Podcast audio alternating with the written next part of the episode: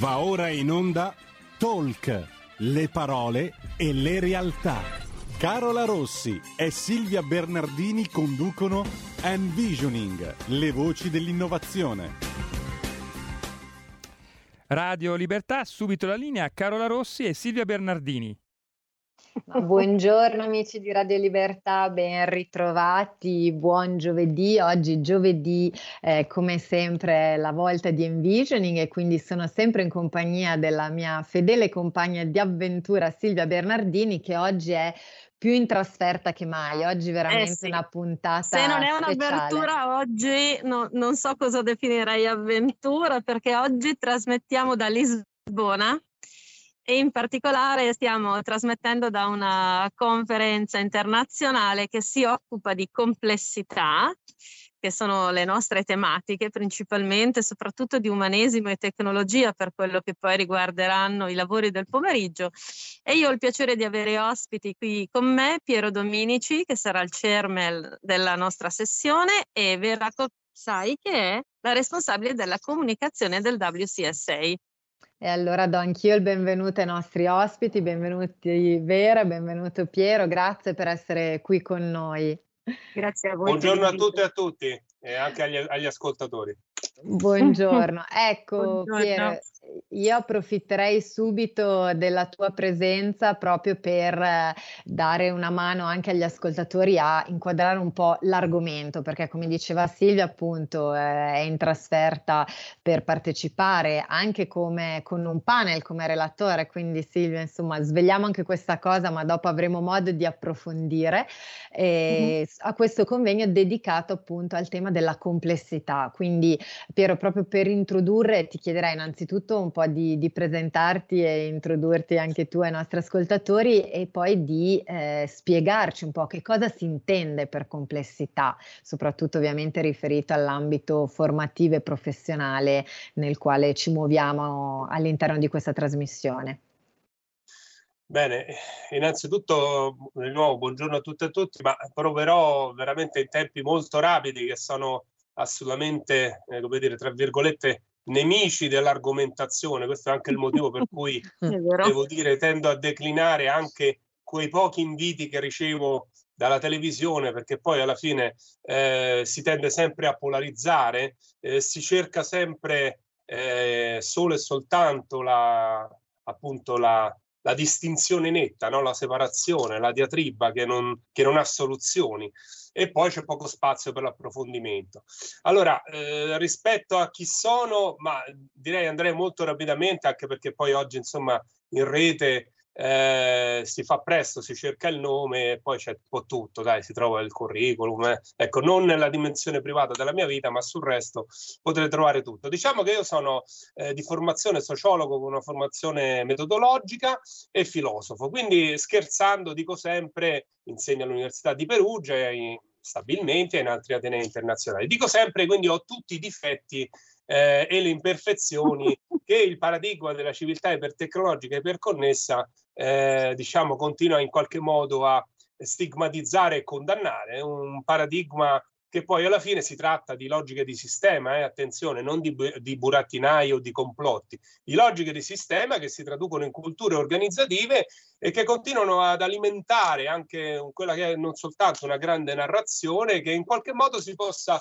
marginalizzare il fattore umano perché il fattore umano porta con sé porta con sé eh, la dimensione dell'errore, la dimensione dell'imprevedibilità e la dimensione dell'assunzione della responsabilità. Sulla base di questa impostazione generale che struttura anche le architetture complessive delle nostre, ahimè, istituzioni educative e formative, continuiamo comunque a portare avanti un certo progetto di architettura complessiva dei saperi e delle competenze che poi vengono, come dire, articolate, strutturate su quelle che ho chiamato false dicotomie. La separazione, ad esempio, quelle alcune sono storiche, ataviche, no? tra cultura e natura, tra culturale e naturale, tra culturale e artificiale, naturale e artificiale. Su queste separazioni costruiamo anche le separazioni dei nostri saperi e delle nostre competenze, all'insegna poi di quella che è, a mio avviso, una lettura assolutamente fuorviante e ingannevole che continua a farci vedere la tecnologia e la dimensione del tecnologico come un qualcosa di esterno, di neutrale rispetto alla cultura e rispetto alle nostre esistenze, ai nostri, ai nostri vissuti.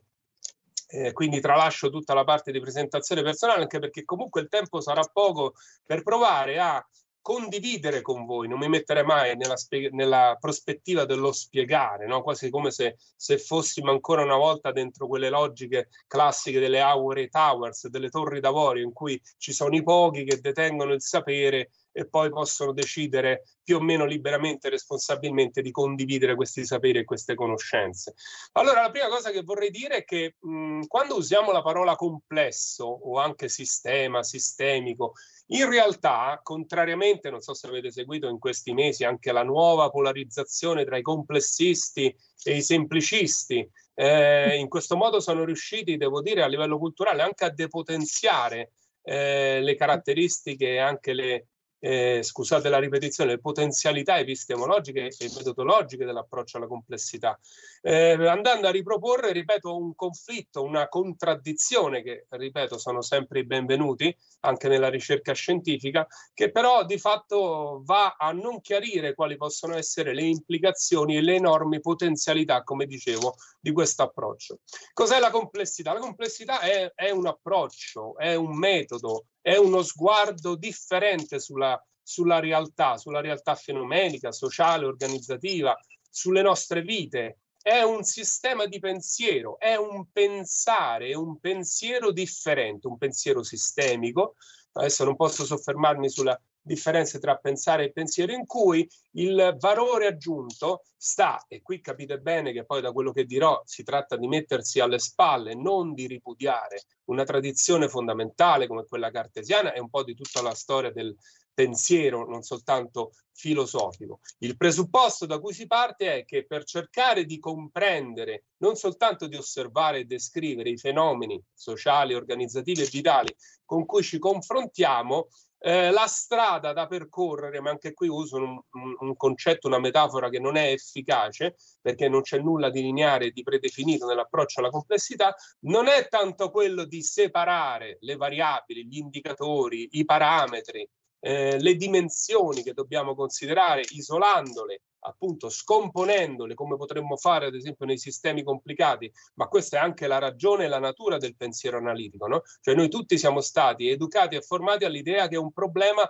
va scomposto nelle sue parti, nelle sue dimensioni, che vanno poi isolate per cercare di capire fino in fondo quale sia la dimensione, la variabile che magari svolge anche, eh, come dire, una funzione di causa efficienza, si sarebbe detto una volta, cioè di causa che poi determina. No?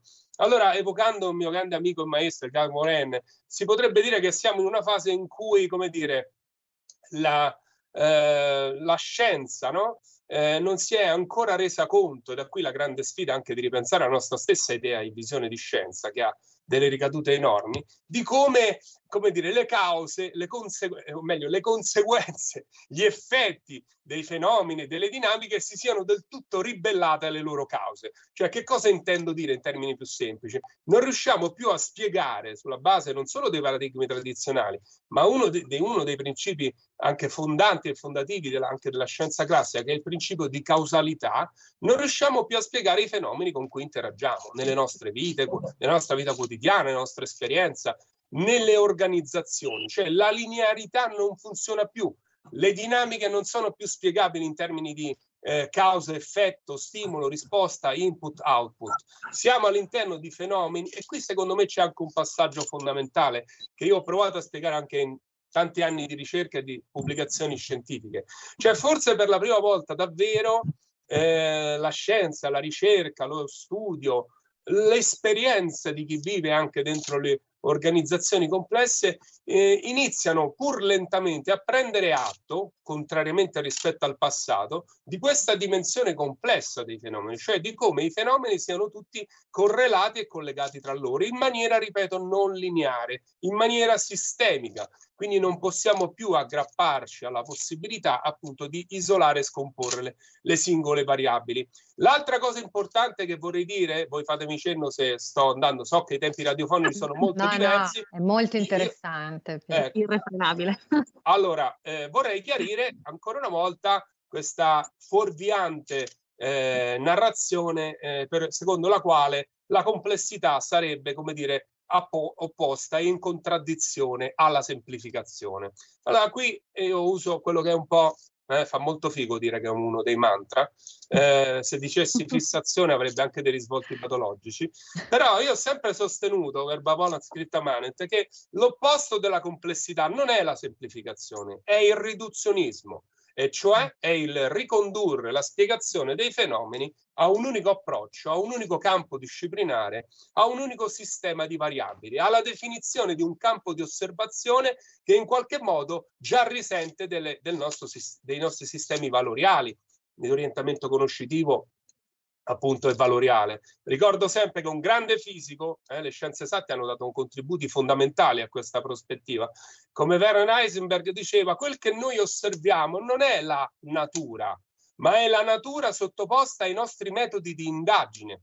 Quindi da qui che cosa ne, ne, discende per chi lavora nelle organizzazioni, per chi studia, per chi fa ricerca, che ad esempio viene meno un altro dei pillars, dei pilastri fondativi della scienza classica, e cioè che sia possibile osservare la realtà eh, in qualche modo tenendo all'esterno l'osservatore, cioè come se l'osservatore potesse appunto descrivere, osservare, comprendere, eh, assumendo un atteggiamento di neutralità, no? di osservatore esterno. Noi siamo pienamente dentro le situazioni, come sanno bene eh, gli insegnanti, i genitori, i manager, siamo pienamente dentro le, le, situazioni, le condizioniamo con la nostra stessa presenza, anche quando questa presenza sembra eh, più neutra, e ne siamo a, a nostra volta eh, profondamente condizionati. Eh? Questo vale anche rispetto ad alcune acquisizioni delle scienze cosiddette esatte, delle hard sciences, che sono importantissime. Pensate anche nella biologia nella genetica, laddove si parla dell'epigenetica, no? che è appunto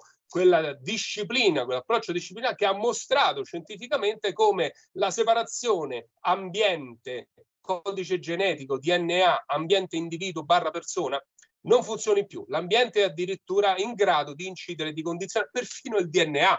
Quindi da questo punto di vista, ecco, vorrei dire che l'approccio alla complessità, lo sguardo alla complessità dentro le nostre vite, ma anche dentro le organizzazioni, parte dal presupposto, ad esempio, di una urgenza forte di ripensare in maniera radicale l'educazione, i processi educativi e formativi, ma soprattutto di preparare i nostri giovani, e per carità, aggiornando anche i nostri manager e i nostri dirigenti, che è fondamentale, a un'idea molto più aperta della realtà dei fenomeni con cui interagiamo, in cui dinamiche che in passato consideravamo contraddittorie, inconciliabili, insanabili, e in qualche modo sequenziali, no? cioè che in qualche modo i sistemi anche organizzativi alternino momenti di equilibrio a momenti di caoticità e dinamicità, all'idea invece che dentro i sistemi complessi, dentro, ma noi siamo dentro e fuori, anche questa è una falsa dicotomia allo stesso tempo, all'idea che eh, equilibrio e dinamicità, equilibrio e disordine, ordine e disordine, caos e ordine sono perfettamente coesistenti all'interno dei sistemi complessi. L'altro punto, e me ne scuso perché sono, capito, questioni che andrebbero approfondite, eh, però importanti, che quando parliamo di complessità, e questo devo dire, ma non lo dico, chi mi conosce lo sa, non lo dico né per tirarmela né per stabilire una unicità, però devo dire che insomma nelle, nelle ultime almeno due o tre decadi non sono stati molti quelli, non solo in Italia, parlo a livello internazionale, a sostenere che la complessità, e qui una grande sfida per i manager, per le imprese e per le aziende, fosse gestibile. Ma attenzione, non voglio spaventarvi, voglio soltanto dirvi che è un errore di prospettiva e di approccio pensare che la complessità possa essere gestita fino in fondo. Questo non vuol dire che noi eh, non si debba avere l'aspirazione a tentare di gestirla attraverso la tecnologia, i sistemi di intelligenza artificiale, che possano andare a colmare le nostre lacune, le nostre vulnerabilità, le nostre inadeguatezze che vengono costruite proprio all'interno delle istituzioni educative e formative. Ma c'è un punto nodale, perché i sistemi complessi, tra le tante caratteristiche che le differenziano da altri sistemi dinamici non lineari, come li chiama la fisica, e meglio ancora dai sistemi complicati hanno, ad esempio, sono caratterizzati da quelle che si chiamano proprietà emergenti. Eh? Quali sono queste proprietà? Perché se uno dice, anche di recente partecipavo a una eh, conferenza della Commissione europea in cui mi hanno invitato a parlare di questi temi e chiaramente quando gli ho detto titolo della mia relazione, che è anche il titolo anche di mie alcune pubblicazioni del passato, Managing Complexity, a Contradiction in Terms. Avete presente l'aereo più pazzo del mondo? Don't Panic. Si è scatenato sì. il panico, perché l'idea di fondo, no, ma professore, noi che ci aspettiamo qui che lei ci dica come gestirla, come trovare le soluzioni, da qui anche il grande fraintendimento che l'approccio alla complessità sia, si sostanzi nel problem eh, solving. Allora, qui bisogna essere molto chiari. La complessità e i sistemi complessi non si possono gestire perché hanno certe caratteristiche. Sono irrefrenabilmente dinamici, dissipativi e quant'altro. Ma questa storia, ad esempio, delle proprietà, questa dimensione delle proprietà emergenti è fondamentale. Cioè, i sistemi complessi posseggono delle caratteristiche, quindi immaginatevi quelli sociali, umani e relazionali, no? eh, senza andare su quelli vitali, posseggono delle caratteristiche, delle dimensioni che non sono immediatamente osservabili. Mm? Faccio un esempio che uso sempre con, anche con i miei ragazzi in aula per chiarire questa cosa.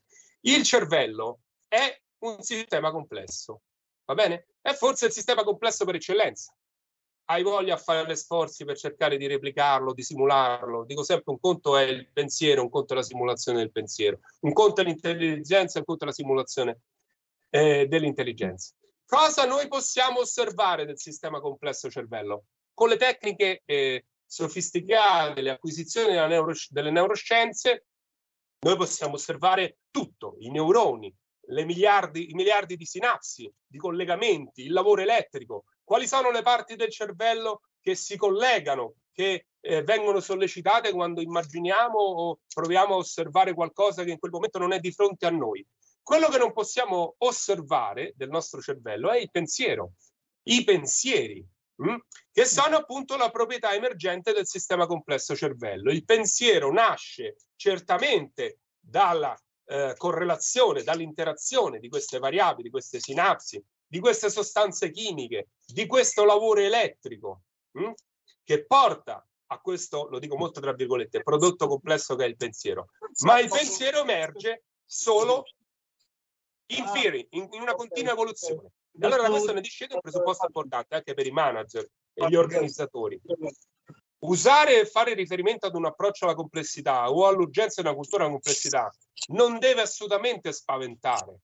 Deve porci però nella prospettiva che dobbiamo educare e formare non tanto e non soltanto al controllo, alla prevedibilità, alle best practices, ma dobbiamo educare e formare all'idea che sistemi sociali complessi e organizzativi sono caratterizzati da una imprevedibilità che dobbiamo senz'altro tentare di gestire, ma dobbiamo essere consapevoli che non sarà mai gestibile e prevedibile fino in fondo. Quindi è uno sguardo differente, ma ci tengo a dirlo perché se no torniamo sempre, e purtroppo questo sta avvenendo a livello di dibattito pubblico, torniamo ancora una volta alla semplificazione barra banalizzazione che la complessità esatto. è il tema alla moda, finalmente abbiamo il paradigma no, no, no. che ci dà le soluzioni e non è questo. Anzi, eh, su questo mi permette di fare un inciso su una parola che Piero usa spesso e che io condivido e ne abbiamo già parlato in qualche altra trasmissione, il concetto di emergenza non come urgenza, ma come evento che emerge rispetto agli altri e che deve essere osservato da un altro punto di vista.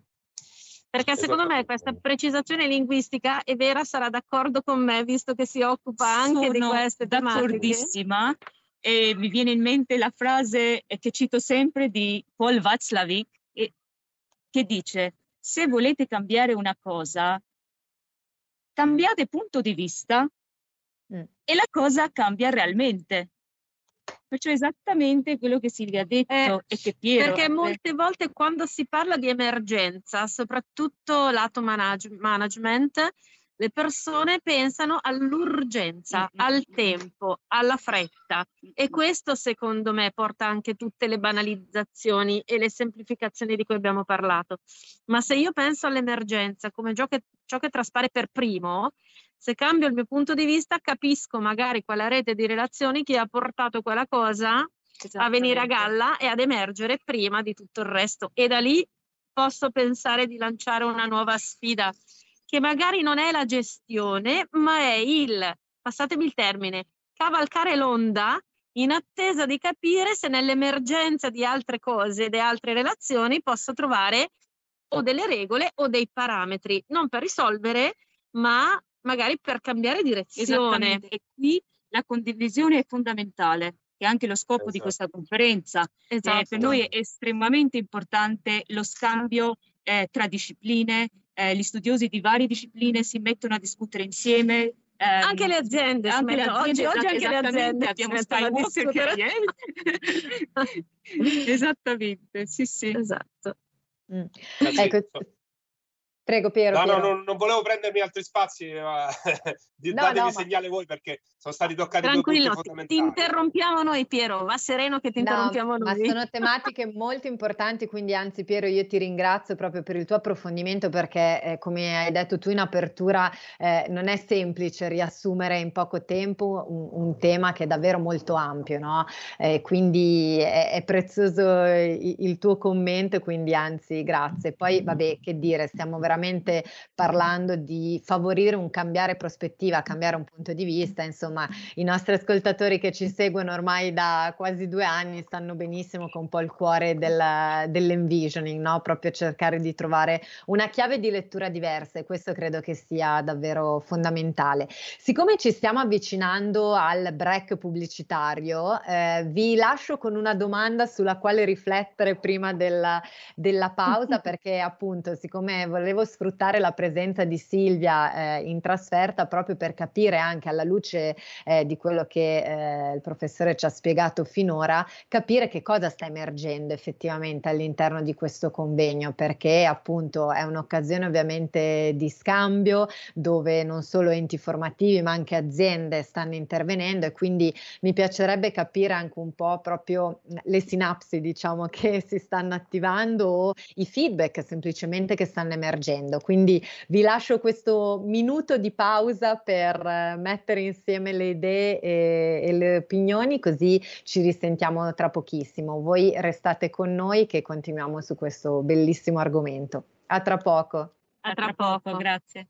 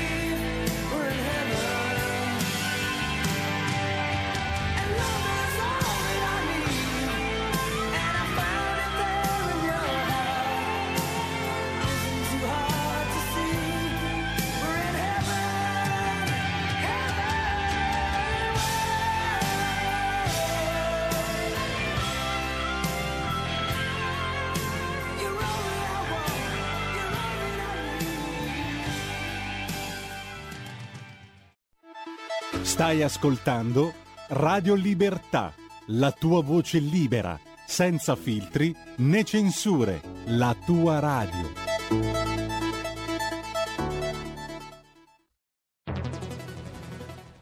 Scopri Radio Player. Oltre 130 radio nelle tue mani con un touch. Da ascoltare ovunque, anche on demand. Scarica gratis l'app Radio Player e vivi una nuova esperienza digitale. Radio Player, l'app ufficiale delle radio italiane. Anche Radio Libertà è su Radio Player Italia.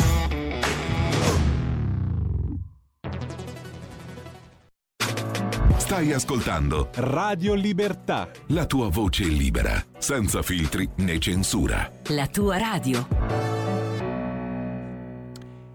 Radio Libertà, eccoci alla seconda parte di Talk Envisioning. Ridiamo la linea a Carola Rossi, Silvia Bernardini e Piero Dominici. E Eccoci, ben ritrovati. No, in Allora- realtà ci siamo dimenticati della povera Vera, che c'è anche lei, ma non Eh, importa, perché è emozionatissima. E invece No, pensate che proprio il suo panel ieri ha aperto i lavori con una riflessione estremamente importante proprio sul linguaggio, perché anche durante la pausa no, scherzavamo sugli argomenti che abbiamo un po' già dibattuto e sugli stimoli che ne sono già emersi. E questa cosa dell'interdisciplinarità è importante e non sarebbe molto apprezzata dai nostri ascoltatori perché eh, questa conferenza chiaramente è tutta in inglese e questa cosa implica mm, non soltanto una necessità di rivedere anche i significati dei linguaggi attraverso i quali andiamo a eh, eh, diciamo esprimere questi concetti importanti ma anche eh, la volontà di mettersi un po' in gioco rispetto magari ad un sistema di pensiero che non è esattamente il nostro al punto che ogni tanto qualche relatore fa qualche atto di forza e in inglese non ci vuole parlare. E ieri sera invece dibattevamo proprio su come potrebbe essere interessante studiare una nuova forma linguistica e veniva suggerito l'esperanto, che penso che Riabilitare conosciamo in tre. Esatto, perché potrebbe essere un modo innanzitutto di eh, uscire davvero dall'area di comfort e come dicevamo prima non fare i finti anticonformisti ma attuare veramente un cambiamento importante e poi magari anche rideclinare dei significati che possono anche essere più complessi ma a questo punto spiegati da un punto di vista diverso. Cosa dici Vera? Sì, sono pienamente d'accordo. E la comunicazione, come dicevamo, è la, è la chiave eh, dei- dell'interpretazione dei sistemi complessi, perché eh, spiegare la complessità è complesso, Mhm. è complicato e davvero, se vogliamo mm, utilizzare un'immagine, una metafora, è un, eh, è un puzzle di dimensioni enormi. Bisogna dare un, un, eh, un quadro generale a, a delle, eh, delle tematiche che, che vanno dal- dalla A alla Z, che bisogna mettere questi pezzi, questi, questi- questi pezzi di questo puzzle enorme insieme, ma come? Esatto. Come? Con persone diverse, con opinioni diverse, con attitudini diverse, con, eh, e bisogna trovare un punto eh, d'unione che ci sia non solo informazione, bensì comunicazione, che il messaggio arrivi al destinatario pienamente come è partito, Certo, che per strada in non una logica magari anche semplice, ma non Esatto, banale, esatto, perché non esatto. possiamo comunque non considerare la complessità di tutte le azioni che andiamo a svolgere. Esattamente. Ehm, Tra l'altro su questo eh, una riflessione sul, perché stamattina Piero ha fatto la sua introduzione come eh, keynote speaker e mm, mi sono trovata a riflettere sul concetto di education, che è uno degli hashtag che Skywalker utilizza sempre ad esempio, e a come il panel che andremo a condurre parte proprio dall'assunto che educare è una cosa, formare e quindi trasferire competenze è un po' un'altra. E spesso a livello aziendale questi due aspetti non è che sono confusi, ma è come se si desse per scontato che l'educazione è già assodata.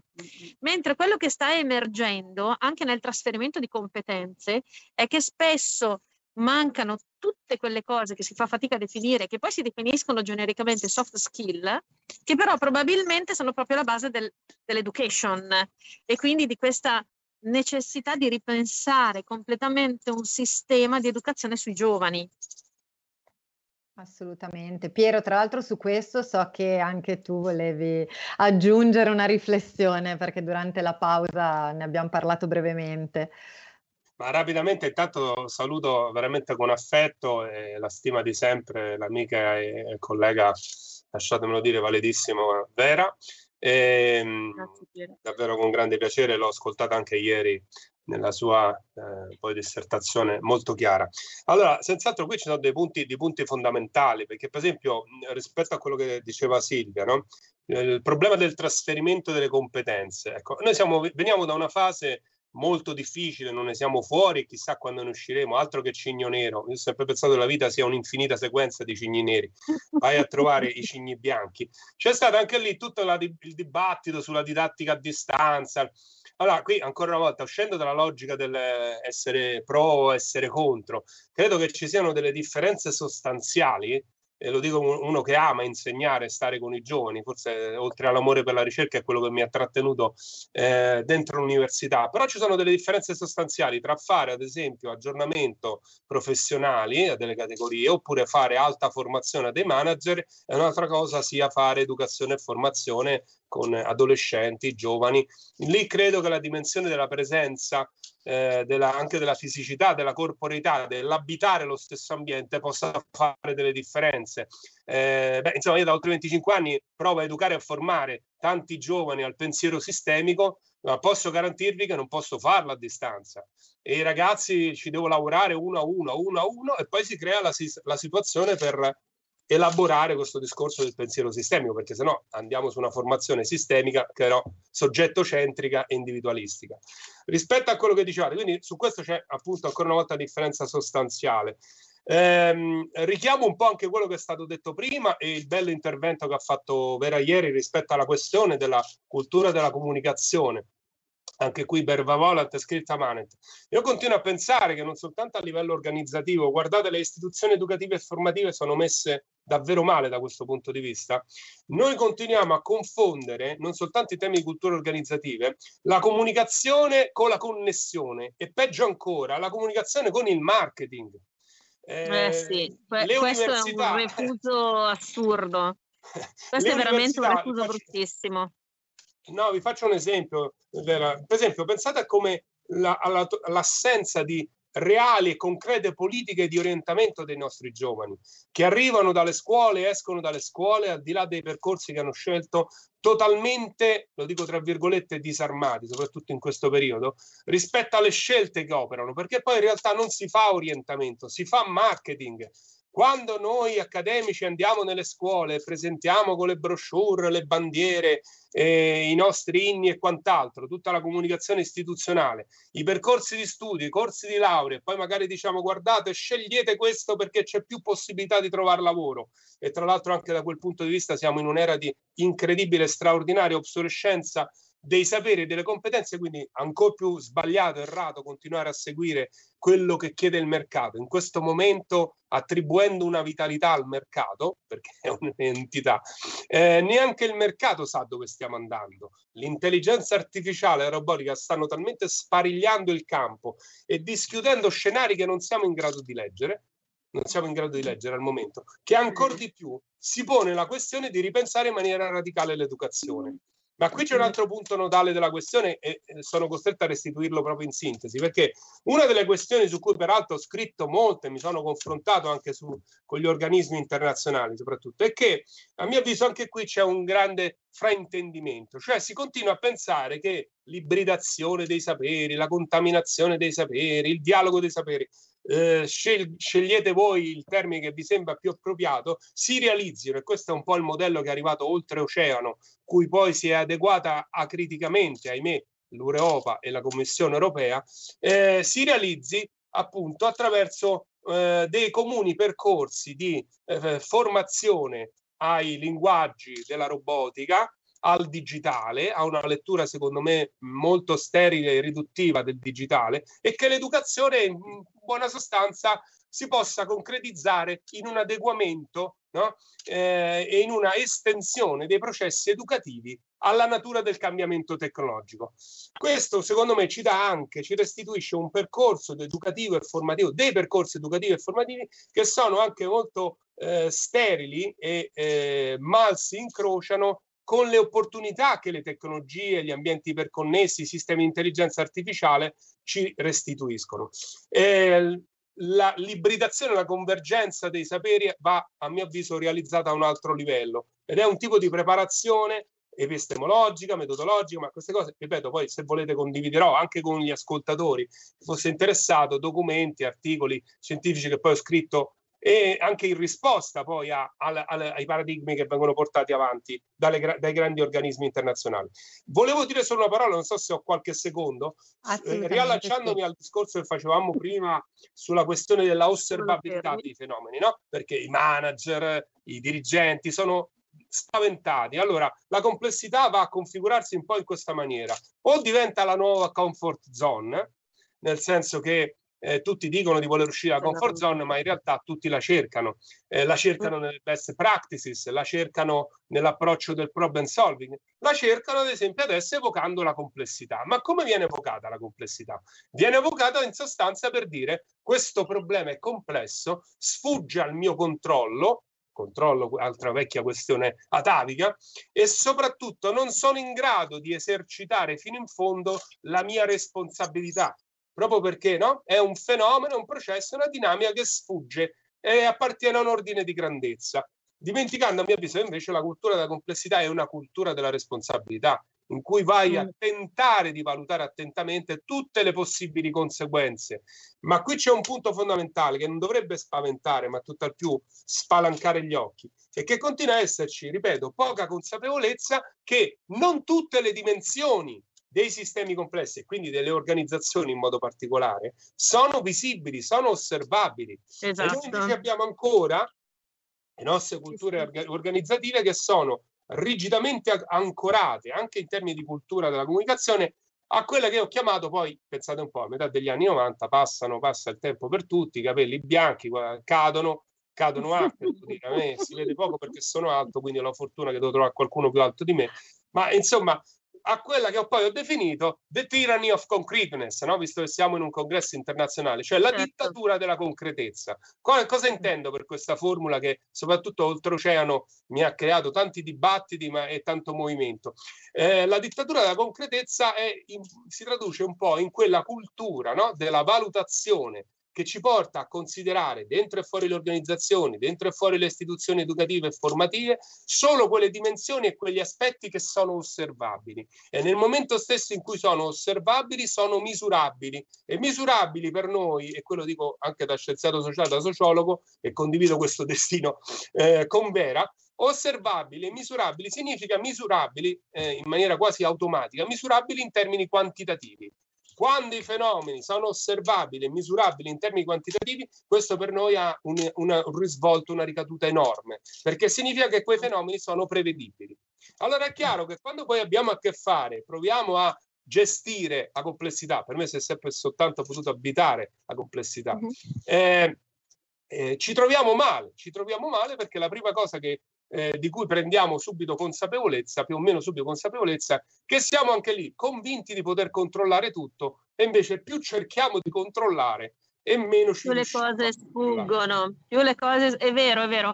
Infatti stamat- nei discorsi di stamattina io a un certo punto ho avuto la fantastica visione di Orwell 1984, no? della teoria del grande fratello, che più cerchi di controllare le cose grandi, quindi le cose macro, le cose micro, in qualche modo ti sfuggono un po' dal, dalle dita, no? E anche questo concetto della misurabilità, che è un po' la, la, sfida del nostro panel, è di capire se c'è un qualcosa che va oltre la misurabilità, cioè se c'è un'intangibilità e se ci sono delle metriche diverse che riportano una logica qualitativa in quello che viene fatto eh, e, che non, e che non è quantitativa, dove forse l'atteggiamento più complesso viene rispecchiato dal fatto che comunque un organismo come l'azienda risponde di logiche di sostenibilità e quindi ci devono essere necessariamente degli aspetti quantitativi che sono quelli economici che permettono all'azienda di sopravvivere, certo. ma magari quelli non sono aspetti complessi in senso stretto, sono processi che allora sono tutto un altro paio di maniche.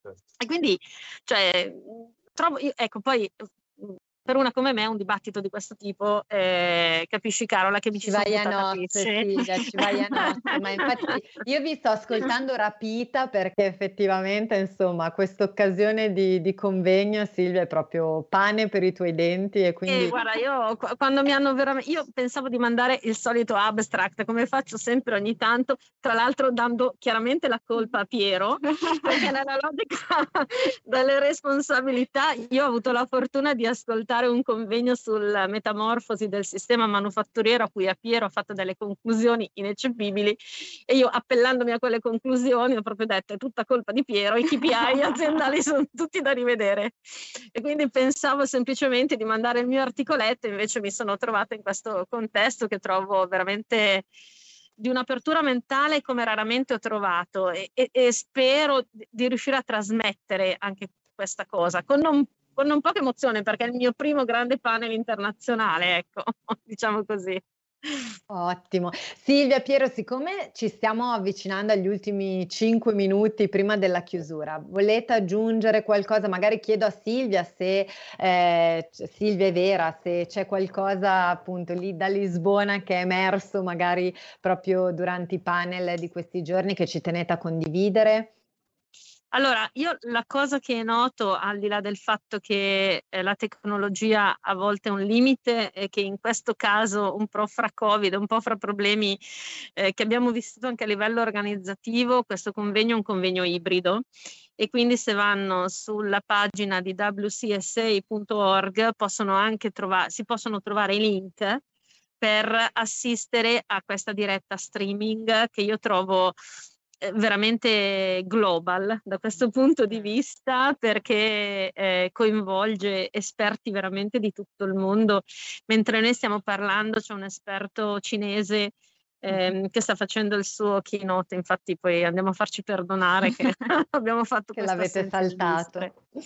Mm. Ma soprattutto invito tutti quanti ad approcciarsi a questa cosa, ma non con paura, ma con interesse, perché anche ad avere un'opinione diversa, non si rompe nessuna media, non, eh, non è un tema, anzi avere l'opportunità di condividere pensieri diversi che però siano avvallati, magari non dico da dati, ma magari anche da dati, ma magari anche da studi, diventa veramente quel, quel condivisione di cui parlava prima Piero, che non è eh, la finta contaminazione di chi ha soltanto bisogno di raccogliere consensi, ma è proprio l'opportunità di buttare sul tavolo dei temi che magari sono emersi e quindi sono venuti a galla in alcuni contesti che per una serie di motivi da alcuni punti di vista non sono sufficientemente attenzionati.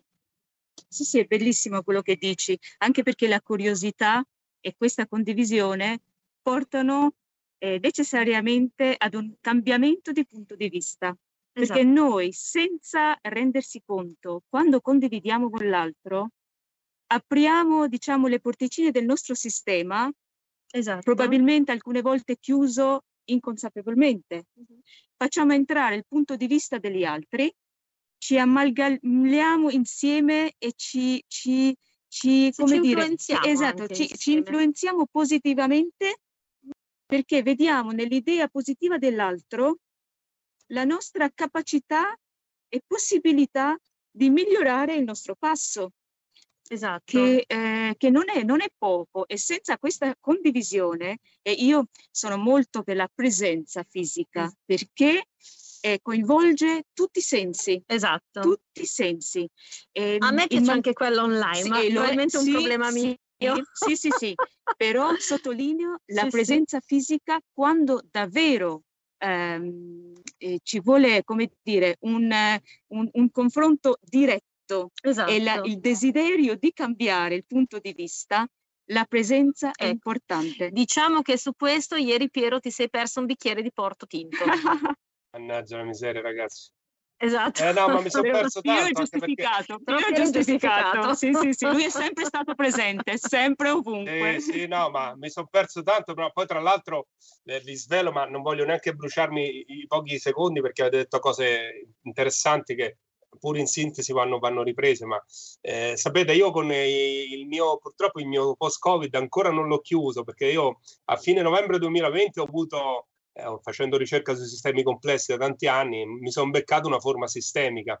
E sono stato Quindi, no, poi tra l'altro adesso felice di raccontarlo, cioè, è stato anche un percorso abbastanza duro, mettiamola così, sono stato in terapia intensiva, ho avuto danni a polmoni, fegato, pancreas, quindi ancora per esempio, adesso vi faccio sorridere, in questo annetto e mezzo dal punto di vista delle diete c'è stata una specie di complotto, se non globale, nazionale per farmi diventare vegano, eh? non ce l'hanno fatta, però praticamente Bravo, resisti, Piero, resisti. Di, di verdure.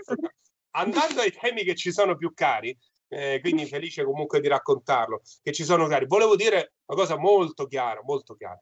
Allora, i dati, eh, i sistemi con cui elaboriamo dati, le competenze e le conoscenze con cui individuiamo le connessioni e le correlazioni tra i dati, che spesso non sono nessi di causalità, sono fondamentali per orientarci. No? Pensate anche a, a, correnti di studio e ricerca come Future Studies, a tutta la, l'area di ricerca sulla complexity and foresight. Eh? D'accordo? Queste sono prospettive che dobbiamo portare avanti. Il problema è la consapevolezza che non è tutto rappresentabile in dati quantitativi. Il problema è la consapevolezza che il modo in cui comunichiamo la complessità e le caratteristiche di questa complessità, i modelli che elaboriamo, i sistemi di dati e di rappresentazione, i diagrammi con cui cerchiamo di schematizzare questa complessità, ne sono non soltanto comunque una riduzione e per certi versi una semplificazione, eh, ma soprattutto non la restituiscono in maniera completa, sono elemento costitutivo della complessità. Cioè, quello che ecco, un po' ha caratterizzato anche la mia proposta teorico-interpretativa e scientifica rispetto ad altre studiose e studiosi della complessità sta anche su questo aspetto, cioè la comunicazione non è un elemento sovrastrutturale della complessità, è elemento costitutivo e noi l'abbiamo visto anche nel corso di questa pandemia e i manager gli organizzatori, i dirigenti di azienda, gli insegnanti, i genitori, lo sperimentano quotidianamente, in tutti i giorni. Il modo, tutti i giorni, il modo in cui noi comunichiamo, ancora più di che cosa comunichiamo, è talmente decisivo. Ma insomma, noi l'abbiamo visto anche in questa pandemia. Perfino esatto. le persone più preparate, i cosiddetti esperti, non è detto che sappiano comunicare le tematiche su cui sono esperti e preparati. E anche qui andrebbe fatto un lungo, lunghissimo discorso sui corsi di laurea in scienze della comunicazione, che negli anni passati sono stati presentati e venduti maldestramente anche da autorità politiche e ministeri vari nell'ambito delle varie riforme e controriforme delle nostre scuole e università sono state venduti come scienze delle merendine, sono stati venduti esatto. come corsi di laurea che in qualche modo davano accesso al mondo dello spettacolo e invece potevano essere, a mio avviso sono ancora, e io non sono laureato in scienze e comunicazione, lo dico subito, non ho conflitti di interesse, e invece sono davvero il nervo scoperto dell'epoca che stiamo vivendo, perché Beh. molti degli effetti di questa pandemia, di questa di questo ecosistema di emergenze in cui ancora una volta utilizziamo approcci riduzionistici e deterministici sono legati a come non abbiamo saputo comunicare questa complessità. Esatto. Non abbiamo Confermo. saputo comunicare le dimensioni di quello Confermo. che Confermo. Piero, da laureata in scienze e tecnologie della esatto. comunicazione confermo e sottoscrivo il tuo pensiero. Quindi con questa purtroppo noi dobbiamo chiudere perché il nostro tempo insieme si è esaurito. Al solito Io, è volato. È volato parlato e tra l'altro io vi ringrazio tantissimo perché oggi davvero avete portato una varietà e una ricchezza di contenuti davvero importante. Ringrazio tantissimo Piero Dominici per essere stato qui con Grazie noi oggi e spero ci possano essere altre occasioni perché davvero sì. il tema merita approfondimenti. Io ringrazio tantissimo le, vie, le, mie inviate speciali in loco, quindi Vera e Silvia a Lisbona, esatto. grazie mille, un po' vi invidiamo tutti. E noi, cosa vuoi che ti dica Carola? Io adesso continuo fra un po' avremo il premio alla carriera di Edgar Morin e poi il panel di Skywalker, quindi io spero esatto. che anche solo per curiosità molti si vogliano collegare alla pagina del WCSA e settimana prossima ci rivedremo dall'Italia. E scusa la mancanza di entusiasmo, ma... Eh, vabbè, diciamo che questo è veramente un evento speciale per me. Avrete panel per i vostri denti. Esatto. esatto. per i vostri denti. Per esatto. i nostri denti. Io ringrazio anche tutti gli ascoltatori, li invito appunto ad andare sul sito, lo dico in italiano, www.csaglobal.org in modo da poter seguire insomma i panel in diretta. Vi diamo appuntamento ovviamente a settimana prossima e vi auguriamo una buonissima giornata. Ciao a tutti. Alla prossima. Grazie. Grazie, grazie a tutti e anche agli ascoltatori per la pazienza. Arrivederci. Avete ascoltato Envisioning, le voci dell'innovazione